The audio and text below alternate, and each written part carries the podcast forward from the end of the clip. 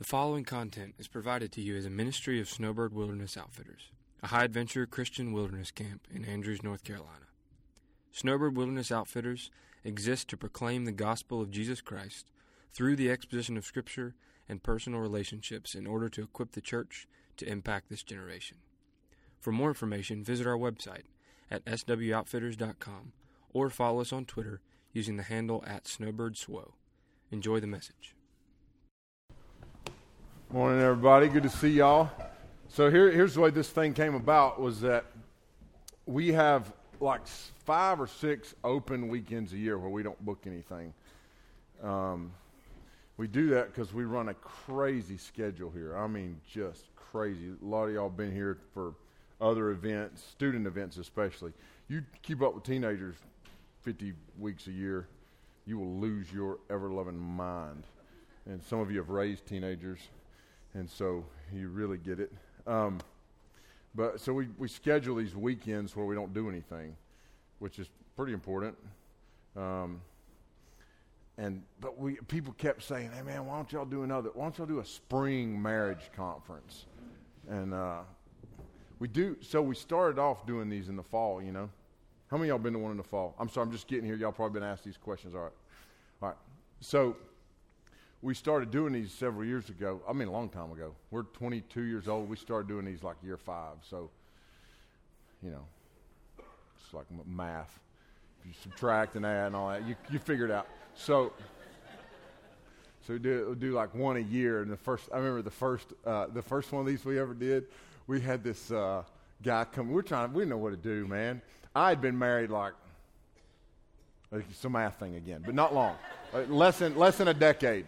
Less than a decade. All right. So.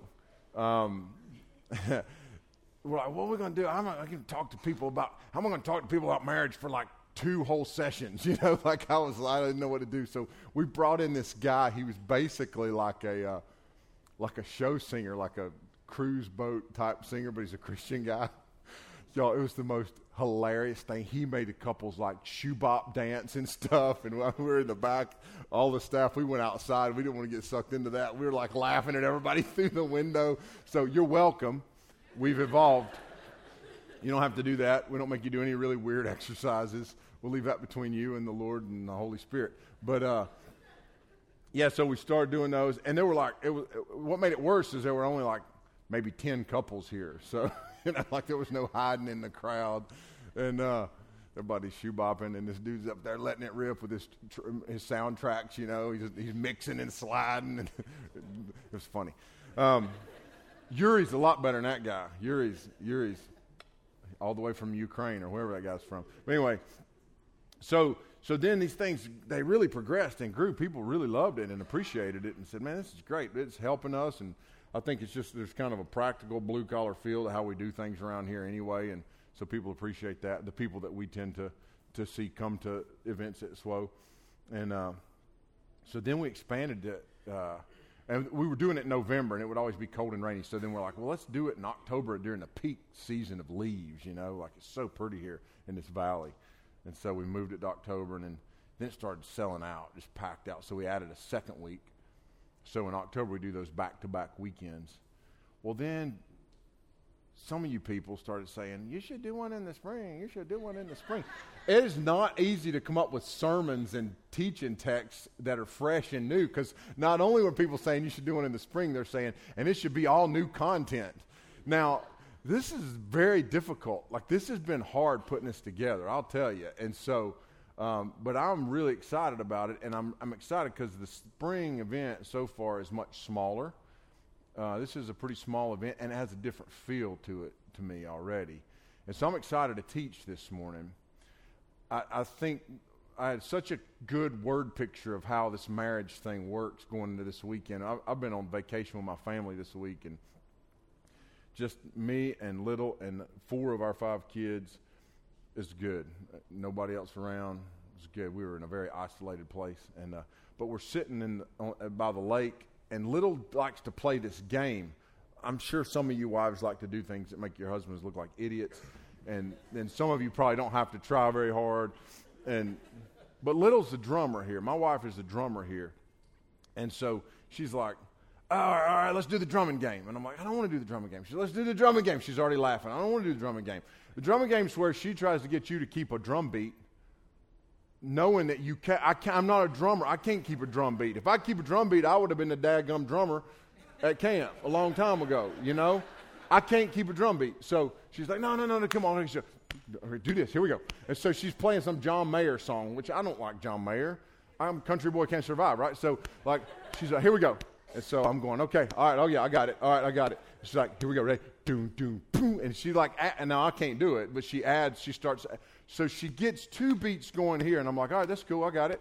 Yep, that's easy. I got a right hand. I got a left hand. They work together. I do things with them together all the time. That's cool. And she said, now here we go, here we go, here we go. And she just adds this little doot doot with her foot like that. And I'm like slapped myself in the face, you know, like, and then she's just laughing. Wah! Again, do it. I'm like, why don't I can't do it? I can't. I can't do it last time. I can't do it now. I couldn't do it ten years ago when you wanted to play this game. and and like and I thought, oh my goodness, like we're going to the marriage retreat. This is a perfect example of like, you are not the same two people.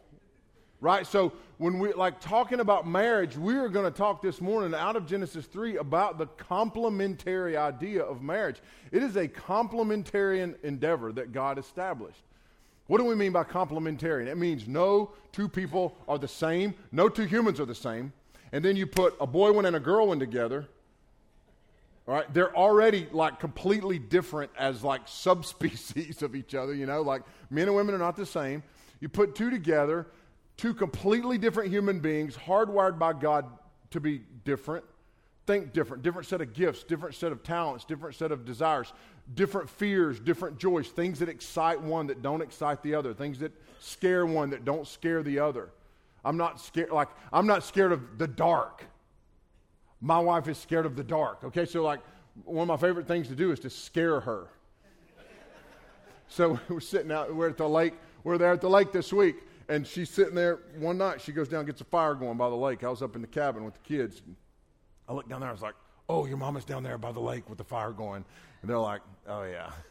well, to get in the water, it's pretty slimy and weeds and reedy out away. Like there's a little beach area, but off to the side, you got to crawl through the weeds and stuff. Well, duh. That's I'm not missing out on that opportunity, right? Like that's like a 20 minute night stalk through the water that ends with a coming out of like the Loch Ness monster, you know, and she's wetting herself and running to the house. It's great. It's, it's awesome, you know. Like, oh yeah, let's see who's got the drum beat right now. She's, sounds, sounds, she's running to the house, but now like, bullets are coming, so you got to play it smart. So. So like every step, like every step of your life, every step of my life, like like day to day, there's got to be this awareness that we're not the same. And, I, and for me to try to make this other person conform to me or my desires or my demands is ludicrous. But that is exactly what 90% of marital problems exist because of. Because I'm trying to make this person think like me, act like me, desire what I desire, feel what I feel, doesn't work that way. So, what, what Scripture gives us is this complementary idea where what I want to do this morning is, is hopefully not preach, hopefully teach. I really want to just walk through Genesis 2 in the first marriage. This is God, God ordained this. And I used, uh, I always try to uh, share at these events the resources that I use primarily. And I, I really mainly used a resource for this uh, weekend. It's a commentary called Creation and Blessing. It's my favorite commentary on the book of Genesis. It's by a guy named Alan Ross, and it's kind of like the staple. Like if you if you if you go do some research on like what are the best commentaries on different books of the Bible, Alan Ross's good commentary on the book of Genesis is like a staple, and it's it's what's called an exegetical commentary. So it's just it's just like mainly outlines and main ideas. And so I just want to walk through the way he covered uh, Genesis chapter 2. So let's go Genesis 2, and we'll start in. Uh, we'll, we'll, do the whole chapter, but we're going we're gonna mainly just hone in on a few verses at, towards the end. Genesis chapter 2, this is at the end, come to the end of creation, all right? So God's just created everything physically. Um, Genesis 2 1. Thus the heavens and the earth were finished, and all the host of them. So he's just finished creating the heavens and the earth. So everything physical on the earth, everything physical in the expanse of space, the universe God has created. Verse 2 On the seventh day, God finished his work that he had done, and he rested on the seventh day from all his work that he had done. So, so God blessed the seventh day and made it holy because on it God rested from all his work that he had done. These are the generations of the heavens and of the earth when they were created, in the day that the Lord God made the earth and the heavens, when no bush of the field was yet in the land, and no small plant of the field had yet sprung up, for the Lord God had not caused it to rain on the land, and there was no man to work the ground. And a mist was going up from the land and was watering the whole face of the ground. Then the Lord God formed the man of dust from the ground and breathed into his nostrils the breath of life, and the man became a living creature. Okay, so hit pause. Like first, first uh, thing that we see in the introduction to Genesis 2, which is an overview of creation. It's basically an overview of creation. Is right there in verse 3. It says, God blessed the seventh day and made it holy because on it God rested from all his work that he had done in creation. So you've got this idea that God creates the earth now, watch this, and then he sanctifies the earth. What does it mean that he sanctifies it? It means he establishes holiness, and it's set apart for a specific purpose. So, God sets creation apart for a specific purpose. God doesn't randomly, like, you know, like, uh, my, my, my, it's always funny at my house. We'll do art projects like at Christmas. We do, we do, uh, Christmas with things hang on a tree, ornaments, Christmas ornaments, and everybody's got to do one, and everybody just laughs at mine because I'm not an artist. I can't like, you don't even know how, how to hold the pen, the, the crayon or whatever. So it's just stupid. It just looks stupid. It looks uh, worse than a five year old, and everybody laughs. And oh, okay, everybody, oh boy, I can't wait. Christmas Eve decoration time again. Let's laugh at the old man, you know. So it's always the same. And so, but the the thing is, like when you see someone who's very artistic and creative, it's really impressive to watch. You ever watch somebody do uh, like street drawings, like one of these street vendors in New York City or maybe at an amusement park or something like that, and they're drawing pictures and they're doing it really fast and they're doing it with creativity? Or, you know, you watch the old Bob Ross show, you know, if you can stay awake through that dude's voice you know, and that froze bouncing back and forth. You guys know Bob Ross, right? PBS guy. And he's drawing stuff, and you're like, and I don't know about you, but I watched it and I'm going, how is he taking like that and making that? You know, there's, there's a creativity to what he's doing. Well, the ultimate creator created earth with, with so much glory and beauty, and creation is God's idea, but it, and it has purpose. So it's not random, it's not a random drawing God didn't just sit down and say, Oh, what am I going to come up with today? Like it has precision and purpose and design. So God designs it. He designs everything to work according to his plan. Okay, so there in verse 3, it says that he sets it apart, he makes it holy, it has purpose. Everything in creation, in the garden, in the beginning, everything has purpose. Everything has purpose. Now we know that that changes with the fall. Everything still has purpose, but now we've got a different situation on our hands. But at the beginning, in creation, everything's got purpose. All right, so we keep going there in verse 8. And the Lord God planted a garden in Eden in the east, and there he put the man whom he had formed, and out of the ground the Lord God made to spring up every tree that is pleasant to the sight and good for food. The tree of life was in the midst of the garden, and the tree of the knowledge of good and evil. A river flowed out of Eden to water the garden, and there it divided and became four rivers. The name of the first is Pishon. It is the one that flowed around the whole land of Havilah where there's gold, and the gold of that land is good. Bdellium, onyx, stone are there. The name of the second river is the Gihon. It's the one that flowed around the whole land of Cush, and the name of the third river is the Tigris, which flows east of Assyria. And the fourth river is the Euphrates. The Lord God took the man and put him in the Garden of Eden to work it and keep it. And the Lord God commanded the man, saying, You may surely eat of every tree of the garden, but of the tree of the knowledge of good and evil you shall not eat. From the day that you eat of it, you shall surely die. Okay, so moving verses 18 through 7, I mean 8 through 17, and here's what we get in this section. You've got a clear responsibility now laid out for man to obey God. So God, we saw at the beginning, God creates the world and the earth and everything in it. Then now, in this section, God, because in verse 7 we saw the formation of the man, now God establishes the relationship between the man and God as a relationship of obedience, or we would then also be able to say worship. So, obedience is worship. Like you can't, like you can't show up at church raise your hands and sing good songs and then be, be disobedient. Like that, like obedience is worship. So my submission to the Word of God, adherence to the Word of God, obedience to the commands of Scripture, that's an act of worship. Think about the intimacy that exists between a child and a parent when that child is obedient.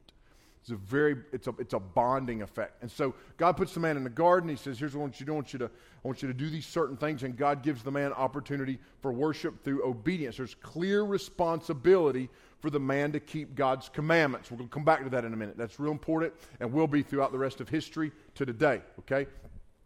Next, the, the, the commands are broken down into three things there in verses 15 through 17 work, keep, and obey. Work, keep, and obey. With that, we're not going to unpack it in detail. We've done that. There are sermons that we've preached just on those three words at marriage conferences at SWO, and that content's online.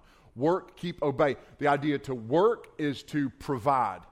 So the man is to create provision. Men, this means we have a responsibility to provide spiritually, emotionally, and physically in our home. Doesn't mean that your wife might make, might, she might make more money than you. But you have the responsibility of being the, the, the head of that home when it comes to the provision of spiritual growth, emotional need, relational engagement. Like it's my responsibility. My wife may be more educated, more talented, make more money. That's cool. That's fine, man. Maybe not. Depend on, uh, but we got different situations here. Bottom line is the man has a responsibility to be the primary provider when it comes to spiritual headship in the home. This is where we see in student ministry a lot of kids come out of homes where there's dysfunction in the home because dad doesn't go to church or refuses to lead spiritually. And a lot of times, dad is very bold and manly and masculine, but he's a coward when it comes to spiritual responsibility. And there's no place for, for cowards in headships in homes. There ain't no place for that. It's going on a quarter century of dealing with the repercussions of that in student ministry. Men that just refuse to do what God's called them to do. Men are God's ordained spiritual providers in households. That's the way God designed it. Okay? So work, keep, obey. So he's like, work is to provide, keep is to protect. To protect. I've failed at this miserably oftentimes in my life. Like, like not just talking physical protection here. We're talking about emotional protection, We're talking about protection against the enemy and his schemes. Scripture says Satan is going to have schemes and ideas and ways that he's going to assault the family. And we got to be like diligent. So here the man is given this responsibility to do this before the woman's been brought into the picture. So God first says to the man, hey, protect your home.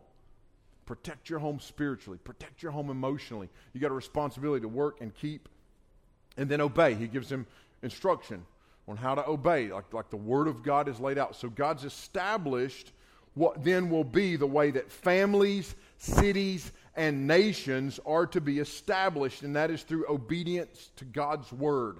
So, the way that God establishes the first family, the way that God will then establish nations, namely the nation of Israel, the way that God will establish cities and tribes and peoples is through obedience to His word. So, God will say, Obey my word, and I will bring blessing. Obey my word, and I will bring security and protection. Obey my word, and I will guard what I've entrusted you with. So, so if we want strong marriages, then we obey God's word. If we want strong societies, then we obey God's word. So a society that is honoring, obeying God's word is going to be a strong society. And so we joke all the time and call it, my family, we call it the Holloway Nation, right? There's seven of us, we call it the nation.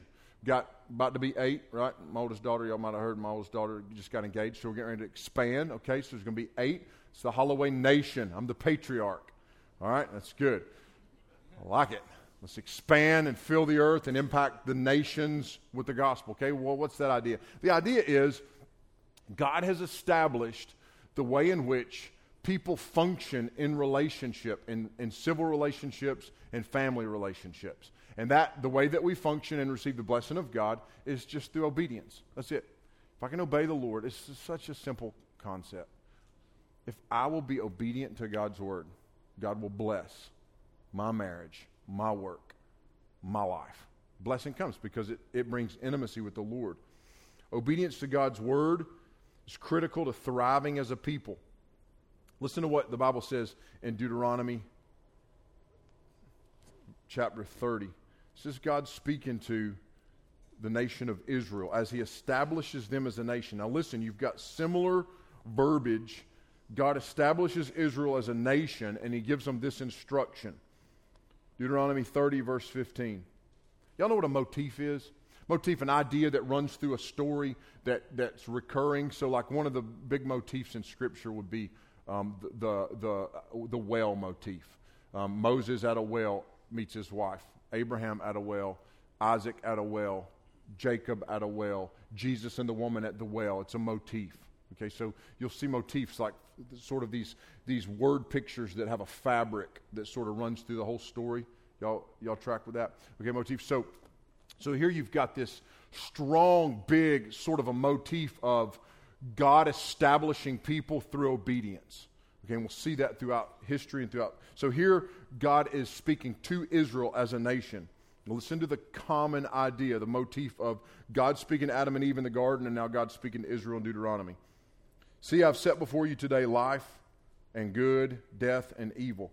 If you obey the commandments of the Lord your God that I command you today, by loving the Lord your God, by walking in his ways and keeping his commandments and his statutes and his rules, then you shall live and multiply.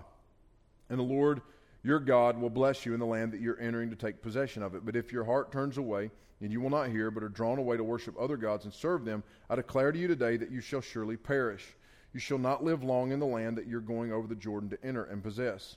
I call heaven and earth to witness against you today that I've set before you life and death, blessing and curse. Therefore, choose life that you and your offspring may live, loving the Lord your God, obeying his voice, and holding fast to him.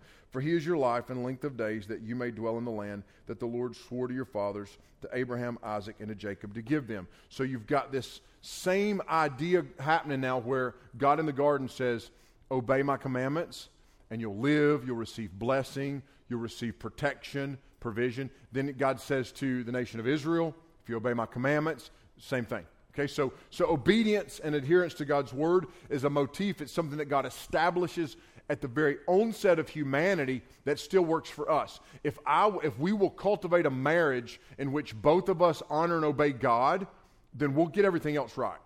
Everything else will sort itself. If I'm, be, if I'm being obedient to the Lord, like we talk about, the vertical relationship is critical to the horizontal relationships. If I'm being obedient to God, I'm going to have wisdom I need to parent that child or stepchild. If it's a blended marriage, that can be that's, that's a completely different set of, of, of uh, difficulties. So if I'm being obedient to God, He's promising me blessing, which with that blessing is going to come wisdom. Okay? Let's keep going. Genesis 2, verse 18. Then the Lord God said, It's not good that the man should be alone. I will make him a helper fit for him.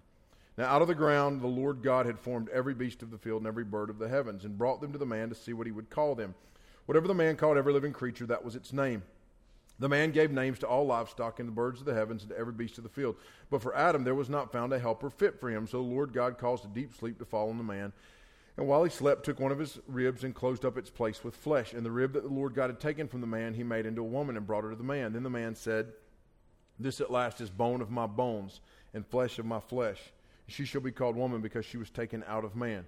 Therefore, man shall leave his father and his mother and hold fast to his wife, and they shall become one flesh and the man and his wife were both naked and were not ashamed. So we get to verse 18, and now you've got God describing the creation of the woman as the man's complement and partner. We're going to unpack these words so we, so we get good biblical context. This, is, uh, this has been this is under assault in our society, but it's always been under assault from, since this point. It's always been like the point of attack. So, this is the foundation and the inst- uh, of the institution of marriage. God's intention for the man and woman was a complementary partnership. The, relation, the relationship is to be one of spiritual and functional unity. The two are to walk in integrity by serving the Lord and keeping his commandments. So, I'll give you two points from this part of the text. The first one is we see in verses 18 through 20 the man's incompleteness. Incompleteness heard somebody the other day describe a guy's house as a bachelor house. Guy, guy's like in his 30s, divorced, but he's living alone, and like, you know, and, and these, these two gals were talking. And, she, and the one lady was like, you know, it's like a bachelor, it's like a dude that lives by himself. You know, like everything's tan and microwaved. I was like, okay, I get it. Right? There's like, there's some dudes that can handle it, but most of us, like if I live alone, we're to eat a, a diet of 80% grilled meat and 20% something with sugar in it. Donuts, cookies, ice cream. We're going to drink a lot of whole milk, right? like, it's going to look different. What are we having tonight? Grilled chicken. What are we having tonight? Grilled cow. What are we having tonight? Grilled pig. Like that. You know, like, so, and it can be good, and there, there are single dads that do a really good job. There are single men that do a really good job. There are widowers that do a really good job. But what God's pointing out in 18 through 20 is that initially, when God created the man and he was on the earth by himself, like there was an incompleteness. There was, there was a lack of completion here. You see that in the text right there? He says, go back to verse 18. Lord God said, It's not good that the man should be alone. Why is that interesting? Well, up until this point in the text, if you go back and you read all of Genesis 1 and you read Genesis 2, here's what you get God did this and it was good. God did this and it was good. God did this and it was good. And it was good and it was good and it was good and it was good. And all of a sudden you get this, this is not good. This is not good. So God's speaking to us and telling us that at this point in creation, it's not good. Now, does God make mistakes? No. So it's not like, no, this is important for our theology. God hasn't gotten to a point and then went, ah, shoot, I left something out. He's just not finished. This is this what we see is the man's incompleteness. The man has a job to do, the man has tasks in front of him, the man has received a word from the Lord, the man has everything he needs technically for fellowship and relationship with God. So, the, every, so what God has done, what God has done is established the vertical before he introduces the horizontal. A lot of us, we came to faith in Jesus maybe after the horizontal was established. So fell in love, fell in lust, whatever, you like, but end up married, okay? And there's this relationship that's established on horizontal things even though we're spiritual people, this is missing. And so we come back, and many of you have powerful, powerful testimonies where you come back then and start to build this vertical relationship between you and God, then working through the, the complexities and the issues of the horizontal relationship with your spouse. Where we know if we get this right at the beginning and the foundation is built here, then the horizontal relationship will take care of itself, right? Make sense? Yeah. So what God has done is God has established a relationship between himself and the man. And then he said, Okay, now, you are incomplete in terms of my plan for you. Not, I created the dude and man, I've left something out. Shoot. Well, what is it? What is it? What can I do? What can I add to this? What, there's some flavor not there. There's some, it's not like that. God is not finished, but God is doing things in a progression. And what he's teaching us is that men, our obedience to the Lord is the most critical component of our life. My holiness, my relationship with God, my time spent with God, my obedience to His Word, what I hear from God, what I say to God, how I respond to God, that is the most critical component. So God is establishing this relationship between the man and himself. Then He introduces the horizontal relationship. And so what that means is before I can ever, like, like, so let's think about this in a practical sense. There's conflict horizontally that needs to be addressed vertically first, always. And what we find is that if both parties are addressing it vertically, then we can deal with it horizontally. But you know, even if one person's addressing it vertically and the other person is not, then that, that creates difficulty. So when both people are working between the, themselves and God, then we're working towards solutions. So God says it's not good. It's the only time, by the way, that God says this. The, now, this is interesting. The man is is, is aware of his own solitude. So the man, I, he recognizes his solitude. Like Adam's recognized, he's, God's given him this job to do. You see there, he's, um, he's got this job of naming the animals. Okay, so he's, he's got a pretty big task, right? It's a big task. So he's, he's, he's doing this husbandry job, this job of naming animals, managing a huge portion of creation. God brings us into his work. Does God need us to work? Nope. I got a couple of projects at my house that I really need to get done, but I'm waiting until summer so that my sons can work with me. School and sports and all that right now, it's not going to work. I could knock it out in probably an hour or two hours. Instead, it's going to take us six to eight hours, but I want to bring them into that work. God does that with us. He brings us into the work. And so He's bringing the man into the work. And what He's doing is He's making the man aware of his solitude so that the man's desires are beginning to line up with God's purposes. See, our desires need to be in line with God's purposes. Otherwise, because we're going to have desires. Like, I'm going to desire stuff. Like, I want a shotgun. But I'm pretty sure that's not in God's purpose for me right now. Right? So, so, okay, so let's chuck that one, all right? I want for my children to walk with the Lord all the days of their lives. Yep, I know that's God's purpose, so let's line that up and work towards that. That's a lot better endeavor. Maybe shotgun comes, maybe it doesn't. Doesn't really matter. It's going to burn up in fire one day with everything else, so who cares, right? Like, I, I, don't, I don't, I, like, it's funny how easily we get caught up into things, right? Just like, but vertically, if I, if I can line up with God's purposes for me, then that's going to impact and affect my desires. So Adam begins to desire something that God has awakened in him through the relationship of purpose that God's given him. Seeing that? God's given him this purpose, name the animals, and what is he noticing as he's naming the animals? There's a bull and a cow, right? That's my youngest, you know, a lot of y'all know Mo, my little six year old. I'm old enough to be his granddaddy. He's killing me. Whew. Well, what's the difference in a bull and a cow? Well, I know what. The bull's got great big old horns. It's like, Okay, that's not that's not true. Come here. So we have like a biology lesson, you know, like there's a boy and a girl, right? There's a bull and a cow. So Adam's going. There's a difference. There's a distinction. He's, he's noticing there's no helper from like what's going on in the animal kingdom in pairs. It, like so he recognizes his own solitude and becomes aware of it. Not only is there not sexual companionship, there's not physical, emotional, spiritual. There's no one with his same nature.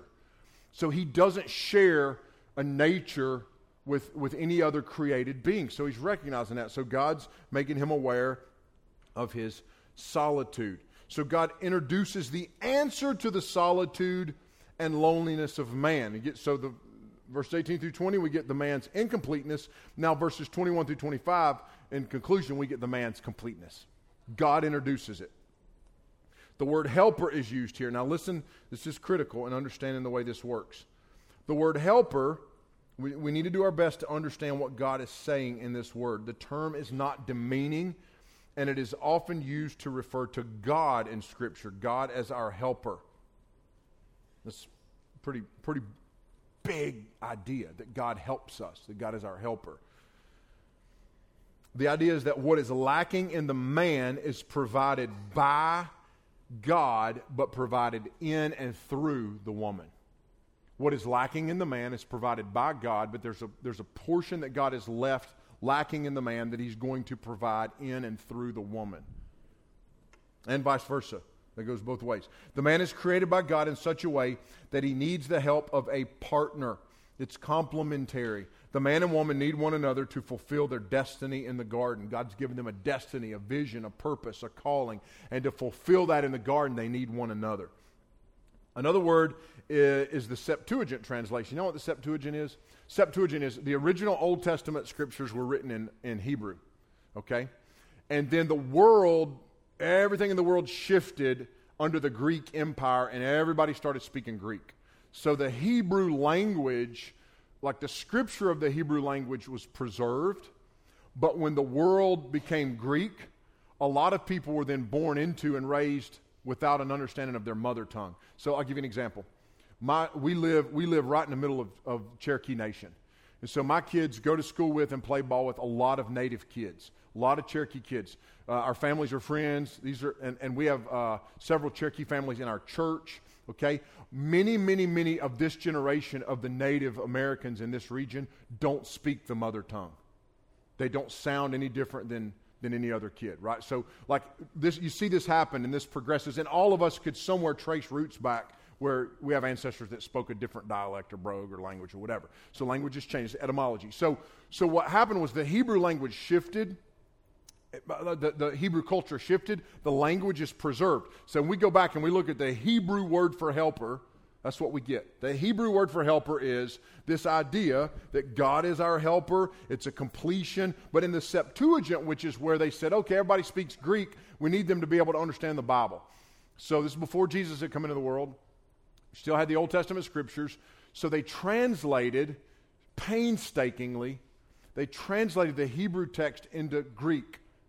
That's called the Septuagint. If you ever hear Septuagint, that's what it's talking about. It's the Greek translation of the Hebrew Old Testament. All right, now, the, way, the word that they used in translating in the Septuagint is the word boethos.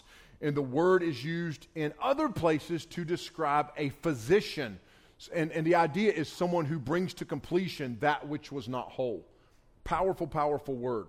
word words in Scripture can often have uh, a lot of significance just in the way we understand, like one word can help us understand the context of an entire passage. The phrase used next after that is fit for him. So there's, there's not a helper that's fit for him, or translated, and you might see this in a footnote of your Bible, corresponding to him. ESV footnote puts uh, corresponding to him. So God looks and says, okay, I've made him. I'm not finished. There's not a helper that corresponds to him. There's not, there's not a partner that corresponds and complements and corresponds to him. The word literally means according to the opposite. So it's like he says, God noticed and recognized there's not a helper that is according to the opposite of him. So physically opposite, but complementary. Emotionally opposite, but complementary. So, what we tend to do as a society and as a culture is sometimes we make light of the differences between men and women, and that's fun and that's great and it's funny. It really is. But sometimes we are on such different pages that rather than celebrate those differences, they become great sources of frustration. And it ends up being the thing that I hate about this other person is they're not like me. Well, I don't want to be married to me. If you really think about it, like I, I appreciate that my wife is not me or like me in any way, right? Like, thank the Lord. But then what, what we do is in our own comfort, I'm com- like, well, I don't mean good comfort, I mean lazy comfort, fleshly comfort. Then I notice what's different about her, and, I'm, and, and that becomes a source of grievance. And so, what God's doing is He's establishing this, this, this, these two corresponding humans the word literally means, according to the opposite, the idea is a counterpart. Listen to what Allen Ross says in his good commentary. It means that the woman would share the man's nature. That is, whatever the man received at creation, she too would receive and have. It's equal, it's equality. The man and woman thus corresponded physically, socially, and spiritually. The woman, by relative difference, but essential equality, would be the man's fitting complement. What he lacked, remember, God said it's not good. What he lacked, she supplied. And it would be safe to say that what she lacked, he supplied. For life in common requires mutual help. Life in common requires mutual help. We see this oftentimes, like in the wedding ceremony. I love doing weddings. Most, I have heard so many pastors say, "How are you doing weddings?" I'm like, "You should quit and get go get a different job." Like, babies being born, and people, folks getting hitched. Like that's good. Like that's those are good days in the ministry. So I have people ask me to do their wedding, and I'm like, yes, and thank you. Like it's a, to me when somebody asks me to do their wedding, I don't know that I could feel a higher honor from that person because of what that day and that ceremony represents. So, I, like, in, in, as long as I can do it when it's in my capacity, I do it. Now, I don't go drive off and go to everybody's wedding that comes to this ministry. Like 150 college students coming in this summer. Well, that's 150 weddings over the next three to five years. I ain't gonna make all them, right? So the ones I do, I go to them. okay, uh, but I love going. And and here's like like if you've ever sat through a wedding ceremony, and what I try to do, something that's unique. I don't know if anybody else does this. I try to really work to establish a message for that day that's unique to that couple. So if you've heard weddings by the same pastor, oftentimes it's going to be pretty much the same thing. There's nothing wrong with that. There's nothing wrong with that. Ephesians 5 and, and a few main principles. and We can do every wedding from now till Jesus comes back. But I really try to take it personal and give this couple a word from the Lord, from the Lord's word through me as, a, as the pastor, the preacher. And it's very personal and special. But even with those like unique ceremonies, there are always going to be in a Christian biblical wedding, there's always going to be some, some things that have to be present. We always have to point it to the gospel. We're always going to have to connect it to the relationship of Jesus and the church. We're always going to have to remind people this is a shadow of something to come. This is a momentary but glorious shadow of a greater reality that's coming. So God has given us marriage to teach us something about himself, and in the process he teaches us about ourselves. But it's about it's all about Jesus. And so the phrase one flesh is used in order to describe the personal community of the man and the woman. One man, one woman in personal community, one flesh, sexually, physically, emotionally, spiritually, even psychologically. You've been married, we're coming on 25th anniversary coming up in a couple months, and we're at that point where like you can finish each other's thoughts, you can a look like driving, something's going on in the back seat or over here, and you look and you know what each other's thinking. You know what I'm talking about? Like it's that's starting to happen, but still, how different are we? Completely different humans. This is beautiful picture of God bringing two people together, and He doesn't just do it on the wedding day. He continues to bind more tightly those two souls, those two people together over the course of their lives. But these principles have to be in place for us to get it right. So the question is this give you a question and then the conclusion to the main point. Is my marriage one in which we complement and help one another? Simple question. Are, are we helping each other? Are we complementing each other? Do I help my spouse? Do I complement my spouse? The man was aware of his own completeness. Here's a couple thoughts drive into this main thought, and then we're done. The man was aware of his own incompleteness. And then when the woman was brought to him, he was overjoyed. Literally, he's overjoyed. This, this picture, the man bursts into song. It's like this overjoyed moment that the man's experiencing. He's just worse. He's so excited and he's singing. The woman is sharing his nature as no other creature had, and so the man's response, the man's response is one of jubilant cry. There's a lot of emotion in his response. And in that, the foundation is laid for marriage to be between one man and one woman. The man and woman live in unity of flesh and spirit, and the man leaves behind, uh, leaves all behind to pursue this unity. Even the strong bonds of the parents are left behind in our text. He leaves the strong bonds of family, starts his own nation, his own family, his own community. So here's the main point in the idea. This is set us up for tonight. Main point is this here, we now see that God has established man and woman, male and female, with the spiritual capacity and unity together to serve Him and keep His commands so that they might live and enjoy the bounty of creation. Read that one more time. It's the main point. We now see that God has established man and woman, male and female, with the spiritual capacity and unity together to serve Him and keep His commands so that they might live and enjoy the bounty of creation. It's the main point. The final verse points out the lack of shame between these two people, completely comfortable with each other. Why? It's what God's intended and what God designed. And we know that we got to go to the next part, and that's where we'll go tonight, which is the next chapter where man messes this thing up. And so we got to see God's grace in that. Right here, you got this really cool picture where there's no shame. There's no shame. They're completely unashamed before one another. They have total comfort with one another because there's no fear of evil. But we know that's going to get introduced into the world, and we got to figure out how to deal with evil and shame and guilt and past sin. Some of that was touched on last night. Dealing with the conflict that you brought into the marriage and how do we extend grace to one another. So we'll look at that this evening. But for now, I'm going to pray, and we're going to close with a couple songs together. Lord, I thank you for your word and the fact that you give us with clarity an understanding of all things in our lives that might pertain to life and godliness.